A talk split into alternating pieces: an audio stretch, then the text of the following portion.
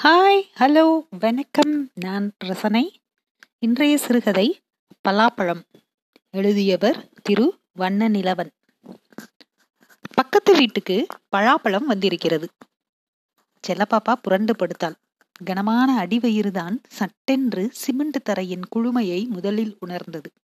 உடம்பெல்லாம் ஒரு விதமான கூச்சம் பரவிற்று. ஸ்டவ் அந்த மூரை அறையின் ஒரு மூலையில் சத்தத்துடன் எரிந்து கொண்டிருந்தது. பல திரிகள் கட்டையாகிவிட்டன. மாற்ற வேண்டும். சிலது எரியவே இல்லை.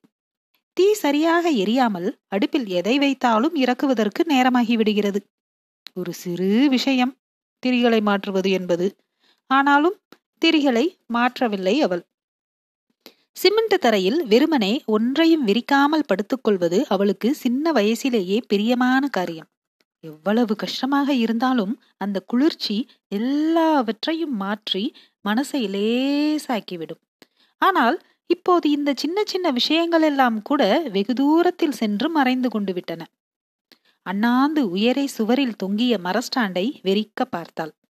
அவளுடைய வீட்டிலிருந்து கொண்டு வந்திருந்த ஹார்லிக்ஸ் பாட்டில்களும் கிளாஸ்கோ டின்களும் புகையடைந்து பிடித்து போயிருந்தன. பல பாட்டில்களில் சாமான்களே இல்லை. இருந்த ஒன்றிரண்டு பாட்டில்களிலும் ரொம்பவும் கீழே ஏதேதோ சாமான்கள் கிடந்தன. மனசு முட்டி கொண்டு வந்தது. பார்வையை திருப்பி புரண்டு படுத்தாள். அவளை ஒட்டி சீனிவாசன் படுத்து கிடந்தான். அவனுடைய பனியன் பின்புற வாரை பிடித்து சுருட்டி சுருட்டி விளையாடினாள். கழுத்து பகுதியிலும் ஓரங்களிலும் அழுக்கு சேர்ந்து போயிருந்தது. அவளுடைய கைகளில் பிசு பிசுத்தது அடிவயிறு தரையில் உரச இன்னும் கொஞ்சம் அவனுடைய முதுகோடு தன் வயிறும் மார்பும் ஒட்ட நகர்ந்து படுத்துக்கொண்டாள் அவனுடைய முரட்டு தலைமயிருக்குள் விரல்களை விட்டு அலைந்தாள். கொஞ்ச நேரத்தில் அது பிடிக்காமல் அவனுடைய பிடரியின் அடியில் முளைத்திருந்த சின்ன சின்ன முடிகளை தொட்டு விளையாடினாள். அவனுடைய அடிக்கழுத்தில் கையை நுழைத்து கீச்சங்காட்ட வேண்டும் என்று ஆசையாக இருந்தது. அப்படியே அவனுடைய இடுப்பின் மீது தலையை வைத்து படுத்துக்கொண்டாள் சீனிவாசன் விழித்துக்கொண்டான் இன்னமே இந்த பக்கம் வாங்க சொல்லுதேன் ஏய் சீதா அங்க என்னடியாச்சு நான் வந்துட்டேன்னு நீயும் அடுப்பை போட்டுட்டு வந்துட்டியா? இல்லம்மா. எனக்கு இன்னொரு சொல்ல வேணும்மா. அவளுக்கு மட்டும் கூட ஒன்னாக்கும் நான் அப்பா கிட்ட போய் சொல்ல போறேன். ஏய் தடி கழுதைகளா. உன்னையுமே கண்ணால பாத்துறாத மாதிரிதான் லெச்ச குடுக்கியலே. உங்களுக்கு போய் வாங்கி கொண்டாந்து போடுதாங்களே அவங்கள சொல்லணும். இன்னும் ஒன்னே ஒண்ணுமா? பாடா படுத்துதீங்களே லோசு குட்டிய பாருங்க எம்புட்டு புல்ல உனக்கு காய்ச்சலுமா? பண்டம் திங்கக்கூடாதுன்னு சொன்னேன். பாத்துக்கிட்டு பெசாம இருக்கா பாருங்க. நீங்களா? பேரு தான் பெரிய பிள்ளைகன்னு பேரு. பிசாசு மாதிரி. அந்த குழந்தைகளுக்குள்ளே ஏதாவது தகராறு வந்திருக்க வேண்டும். இரண்டு குடித்தனங்களுக்கும் தடுப்பாக இருந்த பலகை சுவரில் யாரோ வந்து மோதி விழுந்ததும் தொடர்ந்து அழுகை சத்தமும் கேட்டது. செல்லப்பாப்பா அவனை அணைத்து படுத்திருந்தபடியே தலையை மட்டும் நீட்டி ஒன்றும் தெரிய போவதில்லை என்றாலும் பலகை தடுப்பை பார்த்தாள். பலகையின் மீது மோதின அதிர்ச்சியில் ஆணியில் மாட்டியிருந்த சீனிவாசனுடைய சட்டை மட்டும் சுருட்டி எரிந்தது போல் தரையில் விழுந்து கிடந்தது.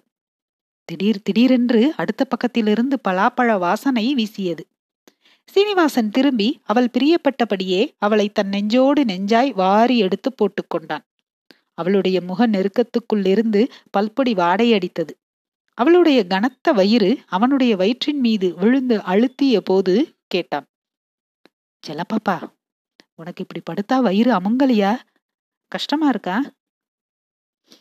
செல்லப்பாப்பா பதில் சொல்லாமல் லேசாக சிரித்தாள்.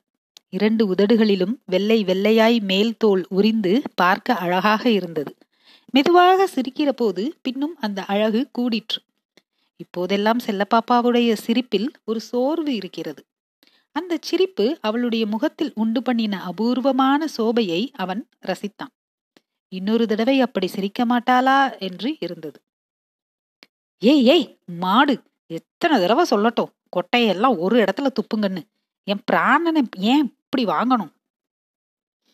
மா நான் பாருமா எல்லா கொட்டையமும் சேர்த்து வச்சிருக்கேன்.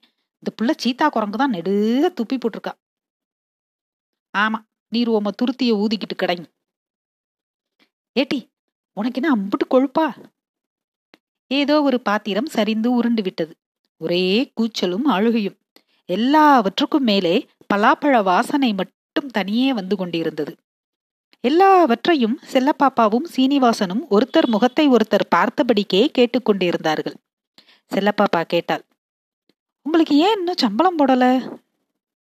சட்டென்று சீனிவாசனுடைய முகம் மாறிவிட்டது. அவனுடைய முகத்தை பார்த்த பிறகுதான் தான் அப்படி கேட்டிருக்க வேண்டாமோ என்ற யோசனையுடன் பனியன் மேலே ஏறி திரைந்து போய் தெரிந்த முடிகள் அடர்ந்த அவனுடைய தொப்புள் குழியை பார்த்து கொண்டிருந்தாள். அவனுடைய வெதுவெதுப்பான உடம்பின் சூடு அவளுக்கு இதமாக இருந்தது. நாங்க எல்லாரும் சம்பளம் வாங்குறது இல்லைன்னு முடிவு பண்ணியிருக்கோம். பேச்சுவார்த்தை முடிஞ்சாதான் முடிவு என்னன்னு தெரியும். அவள் ஒன்றும் பேசாமல் இருந்தாள். இரண்டு பேருமே மௌனமாக இருந்தது. அவர்களுக்கே பயமாக இருந்தது. இரண்டு பேருமே எப்படியாவது ஏதாவது பேசிவிட வேண்டும் என்று ரொம்பவும் ஆசைப்பட்டார்கள். இப்போது பழவாசனை ரொம்பவும் காரமாக ஒரு நெடி பரவுவது போல் அந்த சின்ன அறை முழுவதும் வீசியது. அவன் கேட்டான் இது என்னமோ வாடை அடிக்கே பனம்பழ வாடை மாதிரி. இல்ல அது பழாப்பழ வாடை. என்று சட்டென்று சொன்னாள் செல்லப்பாப்பா அவளுடைய வேகம் அவனுக்கு ஆச்சரியமாக இருந்தது. அவளையே பார்த்தான். இன்னமும் பலகைக்கு அந்த பக்கத்தில் இருந்து அழுகையும் கூச்சலும் ஓயவில்லை. கொஞ்ச நேரத்தில் அந்த பழவாசனை கூட போய்விட்டது. ஆனால் அழுகை மட்டும் நிற்கவில்லை. பழம் நறுக்கி தந்த அம்மாவுக்காக அடுப்பை கவனித்துக் கொண்டிருந்த சீதாதான் அழுது கொண்டிருந்தது. அந்த அம்மாள் அந்த பையனை கண்டபடி திட்டிக் கொண்டிருந்தாள். வேகமாக வார்த்தைகள் வரும்போது குரல் முறிந்து போய் அழுது விடுவது போல தொண்டையை அடைத்து கொண்டு வந்தது. அந்த குழந்தைகள் படுத்துகிற பாட்டை பொறுக்க முடியாத தவிப்பு அந்த குரல் நெடுகிலும் கேட்டது. சத்தமும் அழுகையும் கூட கூட பழ வாசனையையே காணவில்லை. செல்லப்பாப்பா ரொம்ப கஷ்டமா இருக்காமா இந்த காப்பி தண்ணிய மட்டும் போட்டு இறக்கி வை கிளப்ல போய் இட்லி ஏதாவது வாங்கிட்டு வரேன். நீ ஒன்னும் செய்ய வேண்டாம். ரொம்பவும் பிரியமாக பேசினான் அவன். துட்டி ஏது அதெல்லாம் இருக்கு. நேத்து ஹரிகிருஷ்ணன் கிட்ட ஒரு ரூபா கேட்டேன். எந்த ஹரிகிருஷ்ணன்? அதாம்மா நமக்கு கல்யாணம் ஆன புதுசுல ஒரு நாள் சாயங்காலம் வந்து இந்த நடவாசப்படியிலேயே இருந்து காப்பி எல்லாம் குடிச்சிட்டு பேசிட்டு போகல? அவன்தான். உம் சம்பளம் போட்டுருவாங்க. உன்னை டாக்டர்மா கிட்ட கூட்டிட்டு போலான்னு பார்க்கேன் முடிய மாட்டேங்கியே. இன்னைக்கு சாயங்காலம் மேகநாதன் இருபது ரூபாய் தரேன்னு சொல்லியிருக்கான். உங்க கூட படிச்சாரு பாத்திர கடை வச்சிருக்காருன்னு சொல்லுவீங்களே அந்த ஆளா? ஆமா அவன்தான். என் மேல கொஞ்சம் உறுத்து உள்ளவன். சாயங்காலம் போகணும். நேத்து பஜார்ல வச்சு பார்த்தேன். உன்னை ரொம்ப விசாரிச்சான். உன்னை டாக்டர்மா கிட்ட கூட்டிட்டு போகணும். பணம் கொஞ்சம் இருந்தா குடுன்னு கேட்டேன். கண்டிஷனா சாயந்தரம் வான்னு சொல்லியிருக்கான். அவனை பார்த்து கொண்டே மேகதநாதனை நினைத்து பார்த்தாள். அவனை அவளுக்கு நினைவில்லை. அவன் எப்படி இருப்பான் என்று மனசுக்குள் பார்த்து கொண்டாள். அவனை பார்க்க வேண்டும் போல் இருந்தது. அவனை பார்த்துவிட்டு வருகிற போதெல்லாம் அவளை ரொம்பவும் விசாரித்ததாக இவன் சொல்லியிருக்கிறான். அவனை பற்றி இவன் பிரஸ்தாபிக்கிற போதெல்லாம் அவனை பார்க்க ஆசைப்பட்டிருக்கிறாள். அவனை பற்றி ஒரு சித்திரம் கூட செல்லப்பாப்பாவின் மனசில் இருக்கிறது. செல்லப்பாப்பா காஃபி தூளை போட்டுவிட்டு ஸ்டவ்வை அணைத்தாள். அதை நகர்த்தி வைத்துக்கொண்டே அவனிடம் சொன்னாள் இந்த ஸ்டவ்வு திரியெல்லாம் சிறுசா போச்சுப்பா மாத்தணும். ஆகட்டும் சாயங்காலம் வாங்கிட்டு வரேன். சாயங்காலம் ரெடியாக இரு வந்ததும் டாக்டர் வீட்டுக்கு போவோம். இப்ப எதுக்குப்பா? சம்பளம் வாங்கின பிறகு போய்கிட்டலாம் வீட்டுக்கார ஆட்சிக்கு முதல்ல வாடகையை கொடுத்துருவோம். அவனுக்கு கோபம் வந்து விட்டது. பதிலே பேசாமல் உம்மென்று மேலே அண்ணாந்து பார்த்து கொண்டு படுத்திருந்தான். என்ன? கோவிச்சுக்கிட்டீங்களாக்கும் என்னப்பா சொல்லிட்டேன்? என்னத்த சொன்ன? ஈரமண்ணும் தெருப்புழுதியும். அவள் செல்லப்பாப்பா ஒரு காலை மடித்து குனிந்தபடியே உட்கார்ந்திருந்தாள். காஃபியிலிருந்து கொதிக்கிற மனம் கலந்த ஆவி காற்றிலே அலைந்து போய்க் கொண்டிருந்தது. திடீரென்று அந்த பழவாசனை முன்பை விட ஆழமாக வீசியது. ஒருவேளை அந்த அம்மாள் தன் பிள்ளைகளிடம் அந்த பழத்தை கொடுத்து அனுப்பியிருப்பாளோ? என்று ஆசைப்பட்டாள். அவள் உட்கார்ந்திருந்த நிலை அவனுக்கு ரொம்பவும் இரக்கத்தை உண்டு பண்ணிற்று.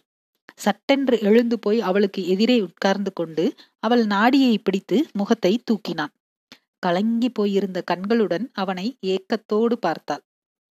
பின்ன என்னம்மா? நான் ஒன்னு சொன்னா நீ ஒன்னு சொல்லுத. மனுஷனுக்கு கோபம் வருமா வராதா? சொல்லு பாப்போம். நானும் தான் என்னத்தப்பா பெருசா சொல்லிட்டேன் யாரோ கதவை தட்டினார்கள். தொடர்ந்து எக்கா எக்கா என்கிற குரல் கேட்டது. செல்லப்பாப்பா பின்னால் இரண்டு கைகளையும் ஊன்றி மெதுவாக எழுந்திருக்க முயன்றாள். அவன் அவளுடைய தோலை தொட்டு உட்கார பண்ணினான். அவனே எழுந்து போனான். கேட்ட குரல் சீதாவுடைய குரலாக இருந்தது. ஞாபகமாக அந்த அக்கா கொடுத்து விட்டுருக்காங்களே என்று மனசுக்குள் சந்தோஷப்பட்டு கொண்டாள். அவன் கதவை திறந்தான். சீதாதான் நின்று கொண்டிருந்தது. அவனை பார்த்து பேசாமல் அவன் நின்றிருந்த இடைவெளியினூடே இவளை பார்த்து அக்கா இன்னைக்கு சாயந்தாலம் புட்டாரத்தி அம்மன் கோயிலுக்கு போயிட்டு வரலாமான்னு அம்மா கேட்டுட்டு வர சொன்னா என்றாள். செல்லப்பாப்பா ஒன்றும் சொல்லாமல் அவனை அண்ணாந்து பார்த்தாள். பார்த்துவிட்டு சொன்னாள். இன்னைக்கு எங்கம்மா வர? அக்கா வரலையாம்னு சொல்லு. சீதா போகும்போது அவளுடைய கடைவாயில் மேல் உதட்டோரமாக பலாப்பழ நார் ஒட்டி கொண்டிருந்ததை செல்லப்பாப்பா பார்த்தாள். சாயந்தரம். சீனிவாசன் சொன்னபடி வரவில்லை. ரொம்ப நேரம் கழித்துதான் வந்தான். கதவை திறந்ததும் தலையை தொங்க போட்டுக்கொண்டே உள்ளே வந்து உட்கார்ந்தான். சுவரில் மாட்டியிருந்த பெட்ரூம் லைட்டை தூண்டி எடுத்துக்கொண்டு வந்து அவனுக்கு முன்னால் வைத்துவிட்டு அவனுக்கென்று எடுத்து மூடி வைத்திருந்த தட்டை திறந்து அவனிடம் தந்தாள். அப்படியே சென்று திரும்பவும் படுத்துக்கொண்டாள் திடீரென்று அந்த பழவாசனை அடித்தது ஆச்சரியத்துடன் எழுந்து படுக்கையில் உட்கார்ந்து கொண்டாள். ஸ்ரீனிவாசன் குனிந்து மெதுவாக சாப்பிட்டுக் கொண்டிருந்தான். நன்றி.